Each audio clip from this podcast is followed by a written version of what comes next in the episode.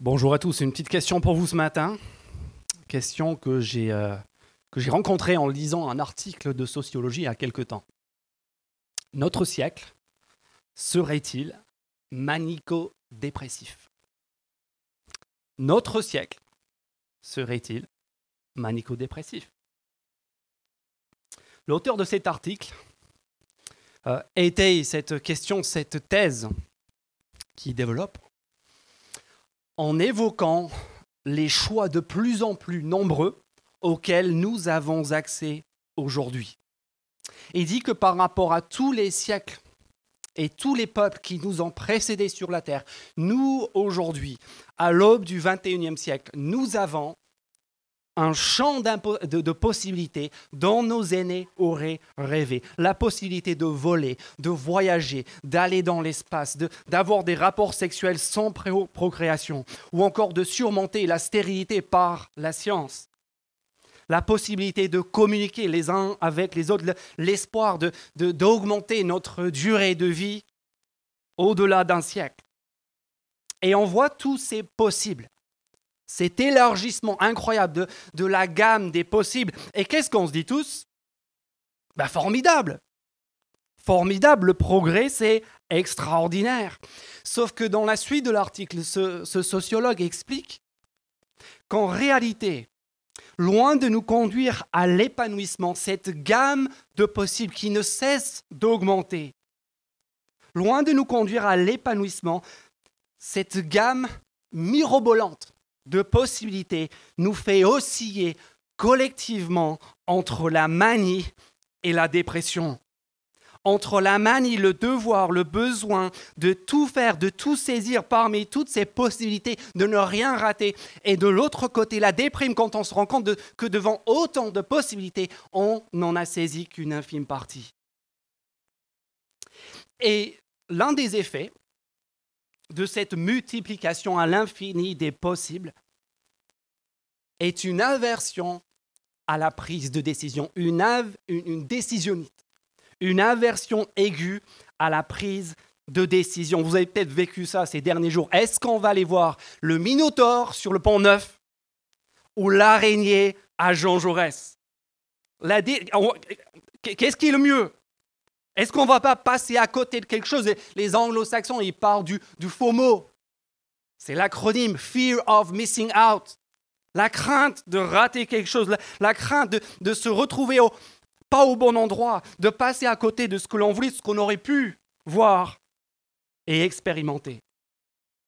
Et ce faux mot, ces décisionnite, applique à fortiori en matière de spiritualité. Cette crainte, cette aversion à la décision, elle est aussi valable quand il s'agit de Dieu. Mais dans la vie, vous le savez très bien, ne pas prendre une décision, en fait, c'est déjà prendre une décision. C'est déjà faire le choix. Et en l'occurrence, quand on regarde la Bible, ne rien faire, c'est faire le choix de rejeter par défaut tous les bienfaits dont Dieu voudrait nous combler. Et c'est de ce naufrage, ce matin, que le prophète Ésaïe voudrait nous sauver. Et cela que l'on soit croyant ou pas d'ailleurs. Parce que ce passage s'adresse à ceux qui connaissent déjà Dieu, ceux qui pensent déjà le connaître, comme plusieurs d'entre vous, euh, nous ce matin, tout comme il s'adresse à ceux qui, qui ne cherchaient, qui ne demandaient rien. En fait, on arrive euh, ce dimanche et dimanche prochain à la conclusion et à la fin de ce grand canyon biblique, ce cinquième évangile, ce monument de l'écriture. Et si on se demande à quoi tout cela a servi, si on se demande pourquoi Ésaïe prêche et nous parle depuis 64 chapitres maintenant, depuis trois ans, si vous avez suivi les séries, les séries successives dans cette église, eh bien les chapitres 65 et 66 vont nous fournir la réponse. Ésaïe ne prêche pas pour se faire applaudir. Il prêche pas pour amuser la galerie. Il prêche pas pour étaler sa science et son savoir. Ésaïe prêche pour des décisions, pour des prises de position claires et ferme. Et le message de ce chapitre et du chapitre qu'on va voir la semaine prochaine, le message, il est simple. Devant la gravité de l'enjeu, de notre positionnement vis-à-vis de Dieu, devant la lourdeur des conséquences de ce choix, Ésaïe nous dit, décidez-vous, arrêtez de tergiverser, décidez-vous, posez-vous quelque part. Et c'est pourquoi nous avons, dans le passage qu'on vient de lire ce matin, à la page 482, trois arguments. Trois arguments qui ont ensemble pour vocation de nous pousser à la décision. D'abord, dans les sept premiers versets, et vous pouvez suivre la page 2 du bulletin si vous voulez, aux sept premiers versets, Esaïe nous donne une motivation négative. La, motivation négative, c'est le naufrage affreux du peuple rebelle à Dieu. Le naufrage affreux du peuple rebelle à Dieu. À la fin du chapitre ensuite, du verset 17 au verset 25, nous avons la motivation positive, où Esaïe nous présente la joie, la félicité indicible des serviteurs qui se laissent attirer à Dieu. Et entre les deux, dans les versets 8 à 16, nous avons la croisée de ces deux destins, la juxtaposition, une comparaison entre ces deux destins de rébellion et d'être serviteur de Dieu, une juxtaposition, une comparaison qui fait froid dans le dos. D'abord, donc, venez avec moi aux sept premiers versets. On va voir ensemble le naufrage du peuple rebelle à Dieu. Et en fait, ce chapitre renferme une double surprise. Une double surprise. Une surprise en fait qu'on a déjà vue au tout début de cette section au chapitre 56. Regardez avec moi la thèse des deux premiers versets de ce chapitre 65. Et là, Dieu il va répondre. Il répond à son peuple qui a prié au chapitre 63 et 65. On a vu ça la semaine passée. Et ils ont prié quoi? Ils ont demandé que Dieu intervienne. Ils ont demandé que Dieu leur vienne faire quelque chose, qu'ils répondent. Et quand on lit sa réponse au début du chapitre 65, on se dit, ils ont dû regretter d'avoir prié. Parce que regardez ce message qui est choquant. Verset 1. Je me suis laissé consulter alors que vous me priez. Je me suis laissé consulter par ceux qui ne me demandaient rien. Je me suis laissé trouver par ceux qui ne me cherchaient pas. Et c'est peut-être ton cas ce matin. Tu demandais rien à personne, tu ne cherchais rien, et tu te retrouves, tu sais peut-être même pas vraiment pourquoi ni comment, mais tu te retrouves ce matin malgré toi dans une église. Pas qui l'eût cru? Si tes amis te voyaient là, tu te retrouves dans une église alors que tu ne cherchais rien, tu ne demandais rien, es là à écouter, à entendre l'appel et l'invitation de Dieu lui-même. Ça, c'est la première surprise. Et puis, ça continue, regardez la suite. Parce qu'en plus de cela, Dieu va fustiger les habitués, ceux qui arrivent là, les mains dans les poches, sans vraiment prêter attention à, ce que Dieu dit, sans vraiment vouloir l'écouter, ni, ni, agir conformément à sa volonté réelle. Regardez le verset 2. Pardon, la, deuxième partie euh, du verset 1. J'ai dit, me voici, me voici à une nation qui ne faisait pas appel à mon nom. Verset 2, à longueur de journée, j'ai tendu mes mains vers un peuple rebelle qui marche sur une mauvaise voie en suivant ses propres pensées.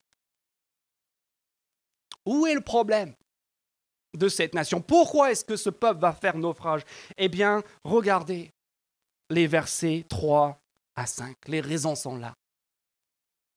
Malgré le fait que ce peuple, cette nation a prié avec ardeur pendant deux chapitres 63 et 64, malgré le fait qu'ils sont toujours présents à l'office du dimanche, malgré leur pédigré génétique incontestable, ils sont en réalité, d'après les versets 2, 3 à 5, encore, encore dans les trois mêmes erreurs des chapitres 56 à 59. Ils sont encore dans l'idolâtrie, dans le mal et dans l'hypocrisie. D'abord, regardez la fin du verset 2.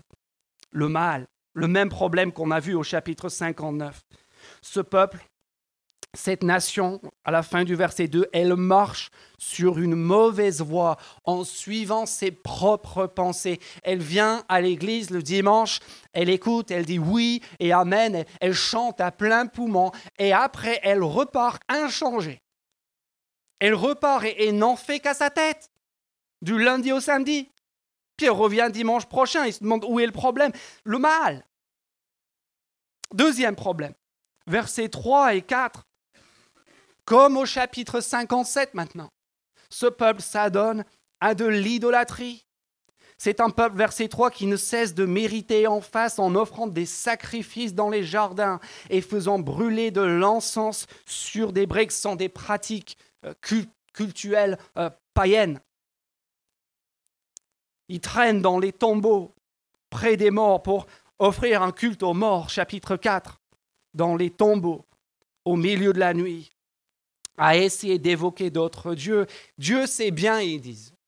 Dieu sait bien. Mais honnêtement, devant les vrais défis, devant les vraies difficultés de la vie, soyons honnêtes, ce n'est pas, pas vers Dieu que je vais me tourner. Ce n'est pas Dieu que je vais faire appel. J'ai mon copain, j'ai mes amis, j'ai mon médecin, j'ai mon compte en banque. Et, une fois que j'aurai épuisé peut-être toutes, ces, toutes ces ressources-là, peut-être peut que je m'adresserai à Dieu. Mais en vrai, dans les faits, dans la vraie vie, c'est pas sur Dieu que je m'appuie, mais sur mille et un autres sauveurs et substituts. Le problème de l'idolâtrie. Et puis enfin, comme au chapitre 58, regardez la fin du verset 4 et le verset 5, encore le problème de l'hypocrisie ils mangent de la viande de porc, verset 4. C'est-à-dire qu'ils désobéissent à Dieu, ils, insultent Dieu, ils offensent Dieu, ils mangent de la viande de porc. Et en même temps, qu'est-ce qu'il fait en parallèle, verset 5 Tout en faisant cela, il prétend, reste à l'écart. Ne t'approche pas de moi, car moi je suis trop saint pour toi.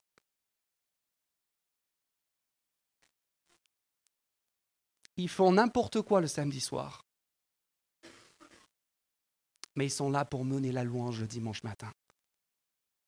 Et avec cette prétention, ne t'approche pas de moi. Avec cette supériorité spirituelle, alors que sa vie est à côté de la plaque. Quelle est la réaction de Dieu face à un peuple comme cela? Mais en fait, c'est tout le contraire de ce que l'on s'imagine. Est-ce que cela vous est déjà arrivé Ça m'est arrivé. D'imaginer quelque part, peut-être euh, au fond de votre sous-conscient, votre inconscient, que, que, que quelque part, quelque part le fait d'être là un dimanche matin, le fait de venir dans une rencontre religieuse comme celle-ci, quelque part, ça, ça, doit faire plaisir à Dieu quelque part, ça doit nous permettre de marquer quelques points, même si on ne croit pas en lui. Quand on va à un baptême, à un mariage, à la messe de minuit, à Noël, on n'est pas croyant, mais on se dit, quand même, si jamais je, je marque peut-être quelques points, c'est que ça doit faire plaisir à Dieu, ou encore la, petite pièce. Vous la petite pièce qu'on met dans la boîte, tac, une somme dérisoire pour nous, mais on se dit, oh, ça doit faire plaisir à Dieu le pauvre. Ou encore, on, va même jusqu'à l'imaginer. Le, Qu'est-ce qu'il fait le samedi soir, Dieu?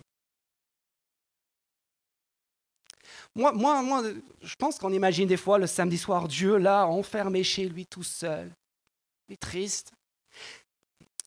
Et vers la fin de la soirée, il doit commencer à, trépigner d'impatience. Il doit avoir du mal à, aller se coucher. Pourquoi? Parce qu'il est en train de se dire demain, demain, on va enfin encore ressortir les guitares pour me, remonter le moral, pour enfin me permettre d'en finir avec cette solitude insoutenable que je vis depuis six jours où personne ne prête la moindre attention à moi.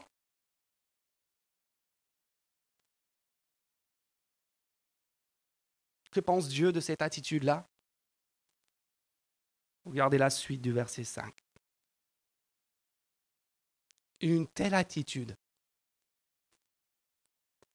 fait monter dans mes narines une fumée, un feu qui brûle toujours.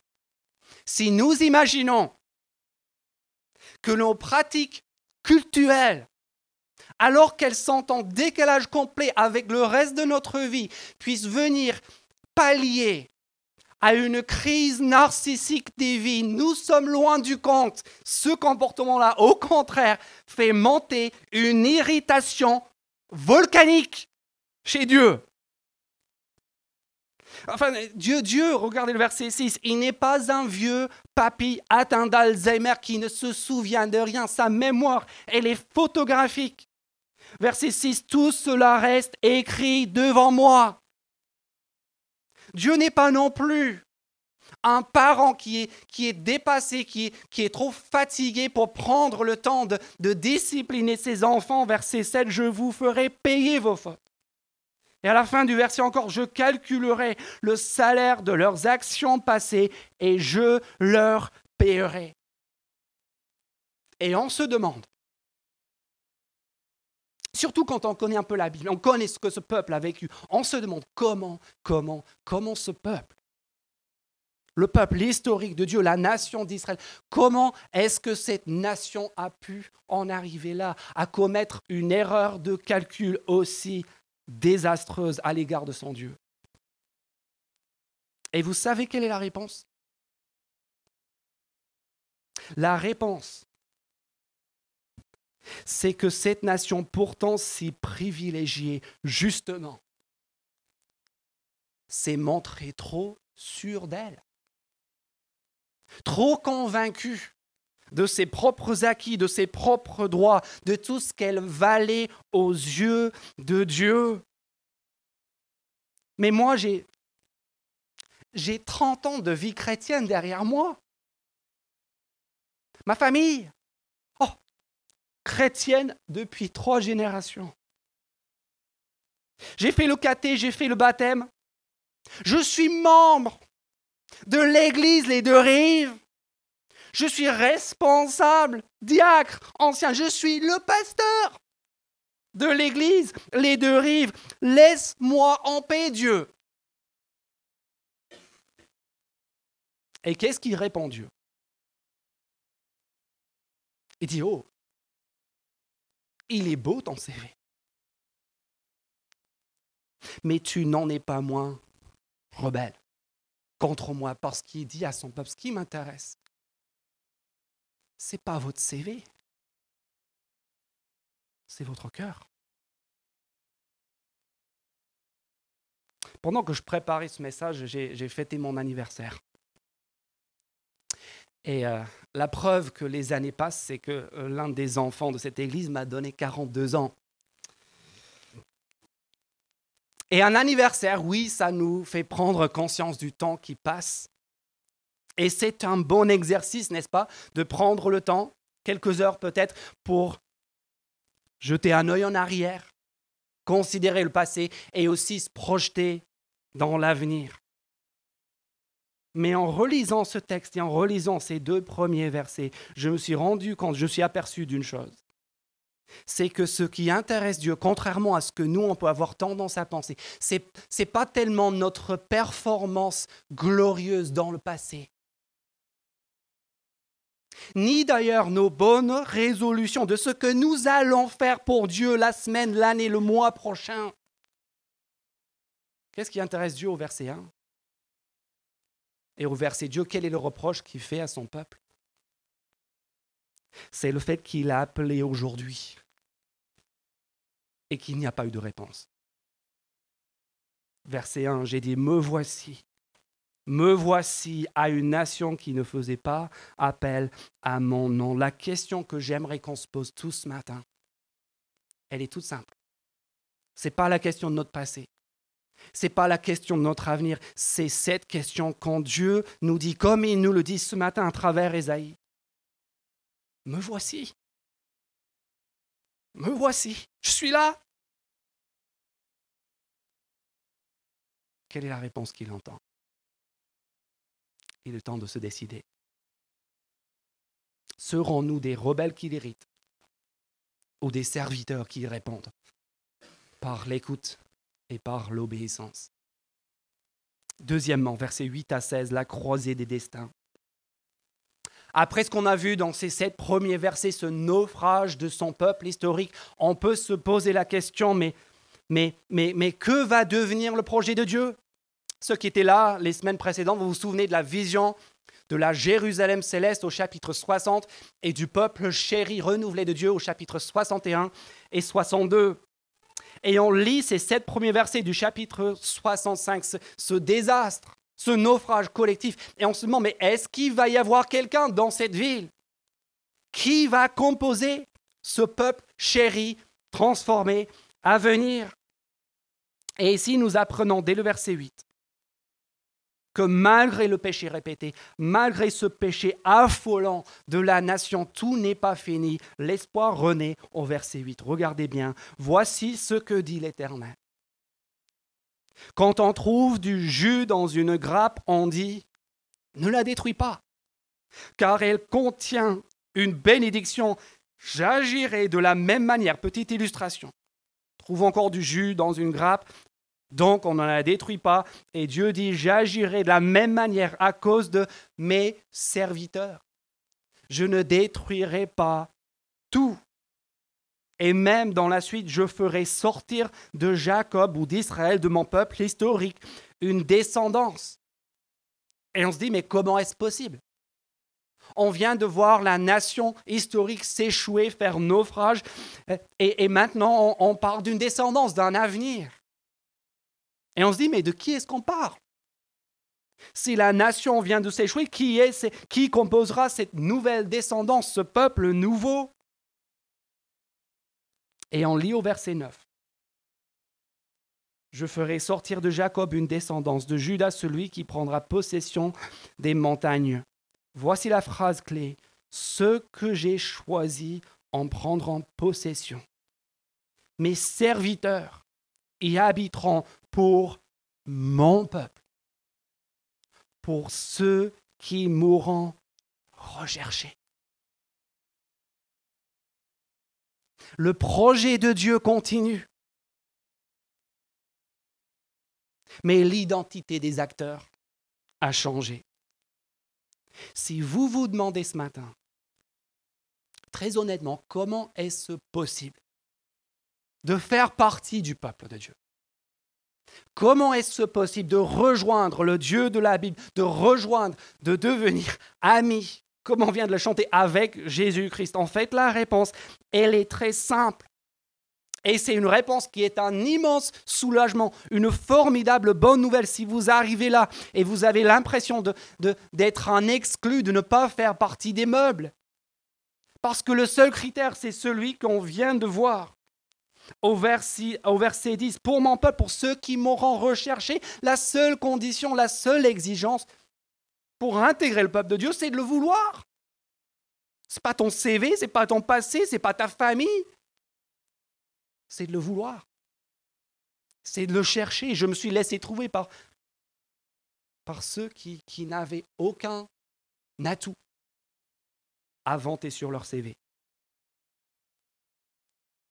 Et c'est justement cet accès libre à tous qui rend d'autant plus poignant le contraste effrayant qui commence à partir du verset 11 entre le peuple historique qui passe complètement à côté de ce que Dieu veut leur donner et ce peuple nouveau qui en veut et qui vient à Dieu sur la simple base de son envie et de son désir de profiter de ses bienfaits. Regardez le verset 11. Quant à vous, c'est là que la comparaison commence. Quant à vous qui a abandonné l'Éternel, qui oublié ma montagne sainte, qui dressez une table pour le Dieu de la chance, idolâtrie, et remplissez une coupe pour le Dieu du destin, je vous destine à l'épée. Et vous devrez tous vous agenouiller pour être égorgés. Et ça, ça paraît complètement trash et complètement choquant. Et c'est justement le propos d'Ésaïe. En fait, ce qu'il fait là, c'est une forme de poésie qui s'approche à, à une sorte de rap un peu trash ou du slam un peu rentré dedans. En fait, il joue sur des mots pour nous dire, en fait, abandonner Dieu, c'est le suicide. En fait, en hébreu, ce que vous avez au, Dieu, au verset 11, le, le Dieu du destin, ça rime avec l'épée. Et puis, euh, euh, l'ironie est là aussi dans ce fait de s'agenouiller. Il dit, celui qui se prosterne devant une idole finira ses jours, oui, à genoux. Pas devant son idole au verset 11, mais au verset 12 pour être égorgé. C'est ça le symbolisme que Ésaïe veut faire ressortir. Et on se dit, mais pourquoi? Pourquoi? Et la réponse revient, c'est le rappel des versets 1 et 2 au verset 12 maintenant. À cause du refus d'écouter et d'obéir à Dieu. Verset 12, regardez. Au milieu du verset, en effet, j'ai appelé et vous n'avez pas répondu.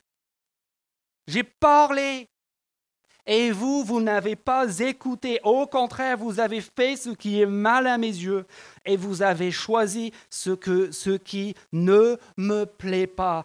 Et le fait que d'autres, le fait que d'autres reçoivent leurs privilèges, ce qui leur avait été offert à leur place rend la chose plus dramatique encore. Et ça, on l'a tous vécu. Qu'est-ce qui est pire? Pire encore que de rater l'occasion de ta vie. Ah, je vous dire, est-ce qui est pire que de rater l'occasion de ta vie? C'est de voir quelqu'un d'autre, le voisin, le meilleur ami, saisir cette chose à ta place.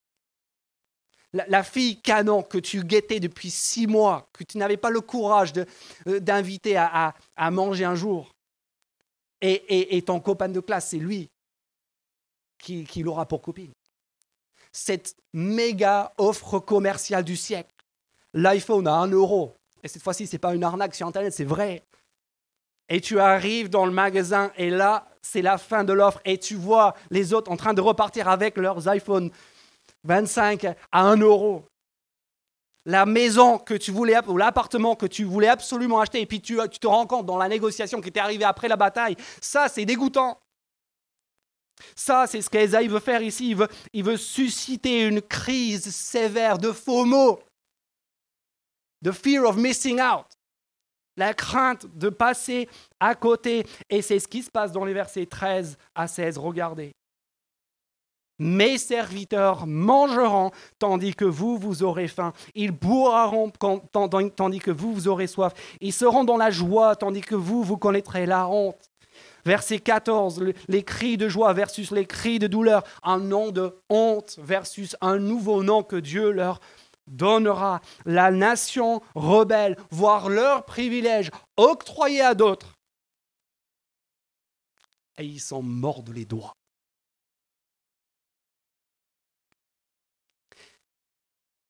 Si vous êtes chrétien, si vous vous considérez ce matin comme étant disciple de Jésus-Christ, je suis sûr qu'au moins une fois dans ta vie, tu t'es assis un soir et tu t'es dit, est-ce que j'ai vraiment fait le bon choix? Mais vraiment. Tu, regardes un tel, tu, regardes ta sœur, tu regardes tes collègues et tu regardes leur vie, tu regardes la tienne et tu est-ce est que j'ai fait le bon choix? Honnêtement Est-ce que, est que depuis que je choisis de suivre Dieu, je m'en sors mieux ou pas? Et on se rend compte de la folie de ce raisonnement-là en lisant ces versets d'Ésaïe. Au ciel, personne, personne, personne, personne qui a placé sa confiance en le Dieu de la Bible et de Jésus-Christ ne se retournera pour regarder d'autres et dire est-ce que j'ai fait le bon choix? Ce sera précisément l'inverse. Ceux qui n'auront pas accepté cette offre s'en mordront les doigts. Quel est le message ici? Encore une fois, le message est simple. Prends ta décision. Ne te prive pas. Pourquoi? Pourquoi ferais-tu, toi, partie de ceux qui regardent ceux qui ont accepté et saisi les promesses de Dieu et toi-même en être privé? Pourquoi Ne commettez pas cette folie? Ne passe pas à côté. Prends ta décision. Troisièmement, troisième raison de saisir ce que Dieu promet. Troisième raison, après le naufrage du peuple rebelle, après le contraste terrible entre ceux qui reçoivent ce que Dieu offre et ceux qui le rejettent. Troisièmement, et ici, Esaïe garde le meilleur pour la fin, la joie, la motivation positive, l'extraordinaire joie, le bonheur, l'épanouissement du peuple attiré à Dieu. Regardez à partir du verset 17. Il est question ici tout simplement de bonheur parfait, bonheur réservé à tous ceux qui ont placé leur confiance en Dieu. Et c'est la possibilité du nouveau départ dont nous rêvons tous et sans exception. Regardez le verset 17. En effet, je crée un nouveau ciel et une nouvelle terre. On se souviendra plus des premiers événements. Ils ne viendront plus à l'esprit. Réjouissez-vous. Est-ce que vous voulez vous réjouir ce matin? Que vous voulez avoir une raison d'être heureux, d'être content, d'être rempli de, joie? En voici une.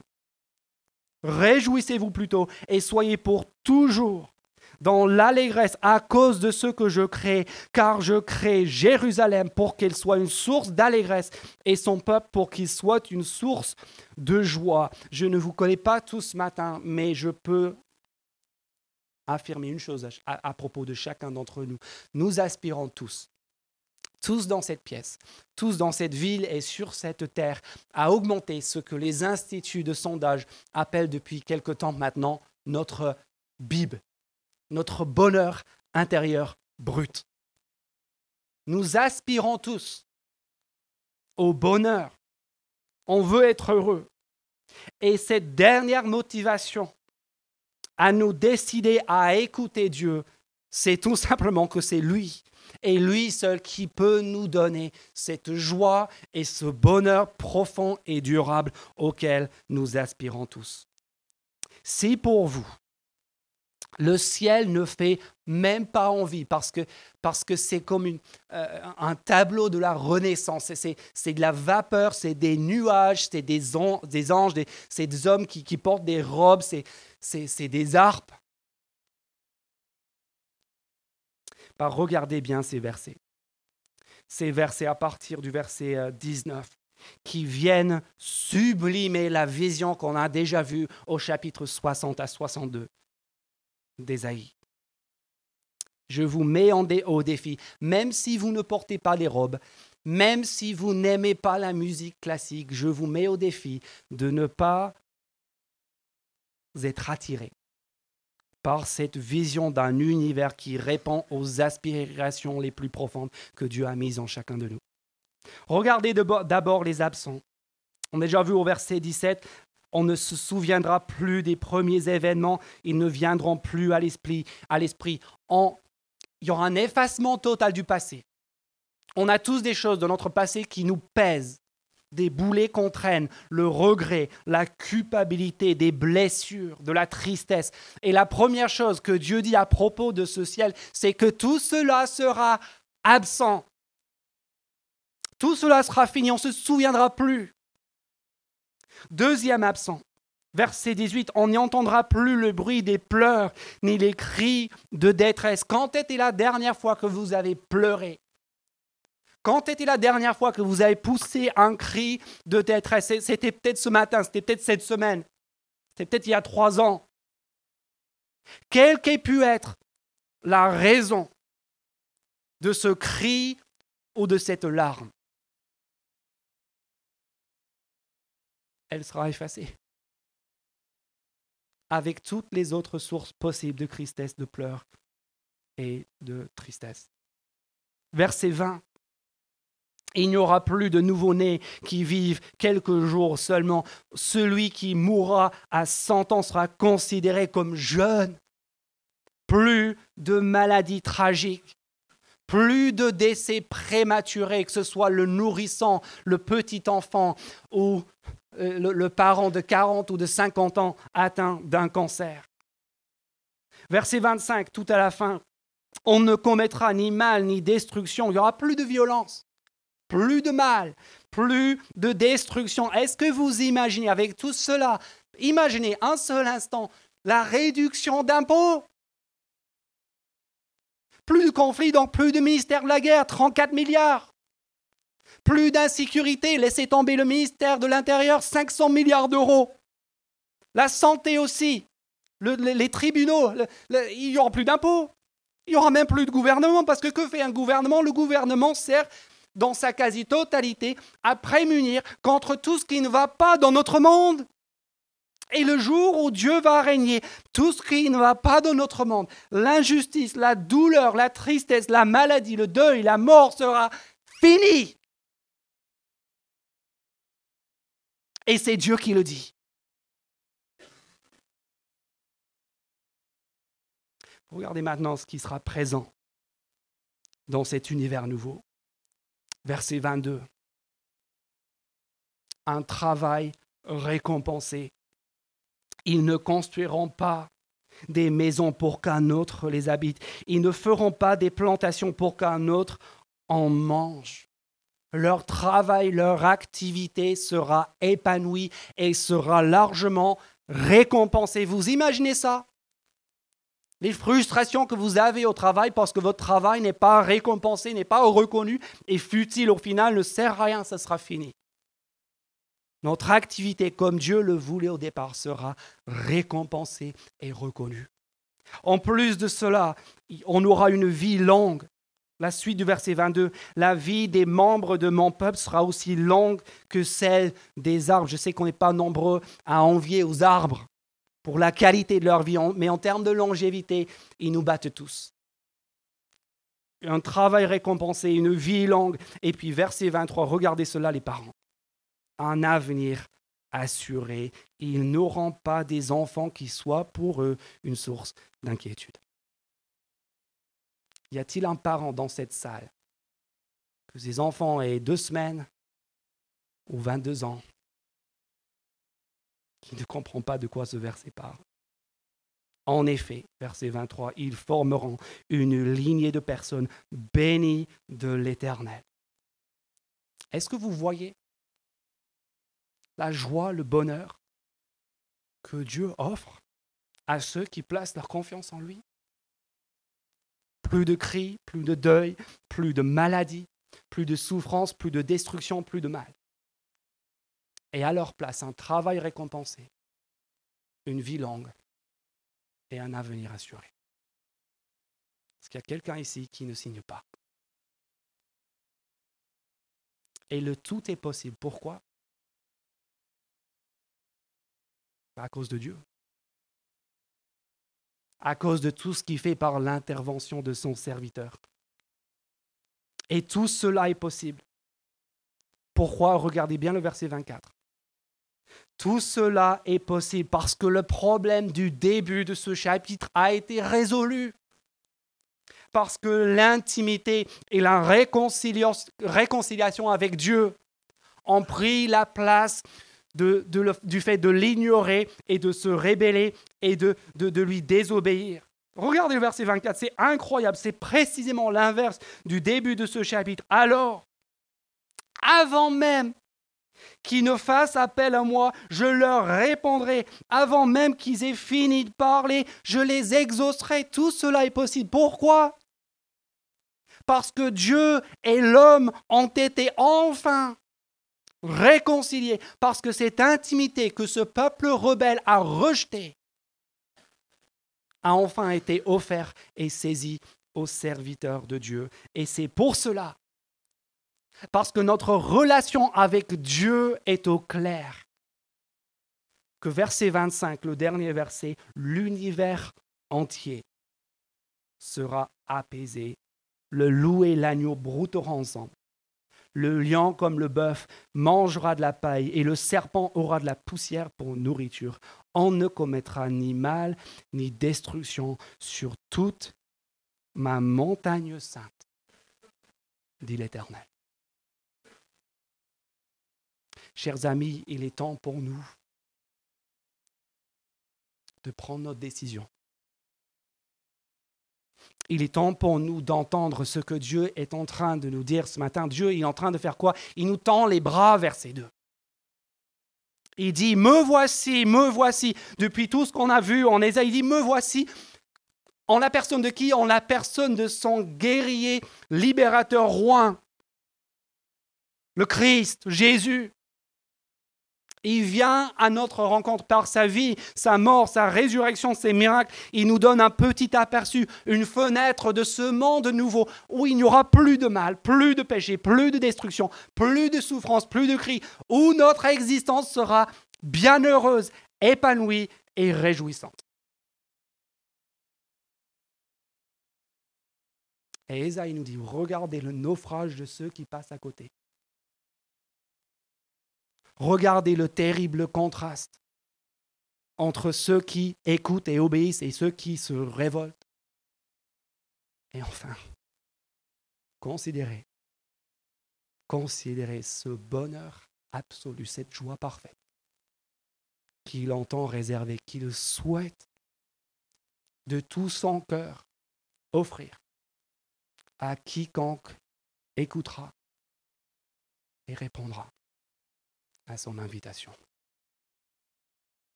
On peut prendre quelques instants de silence et puis je vais prier.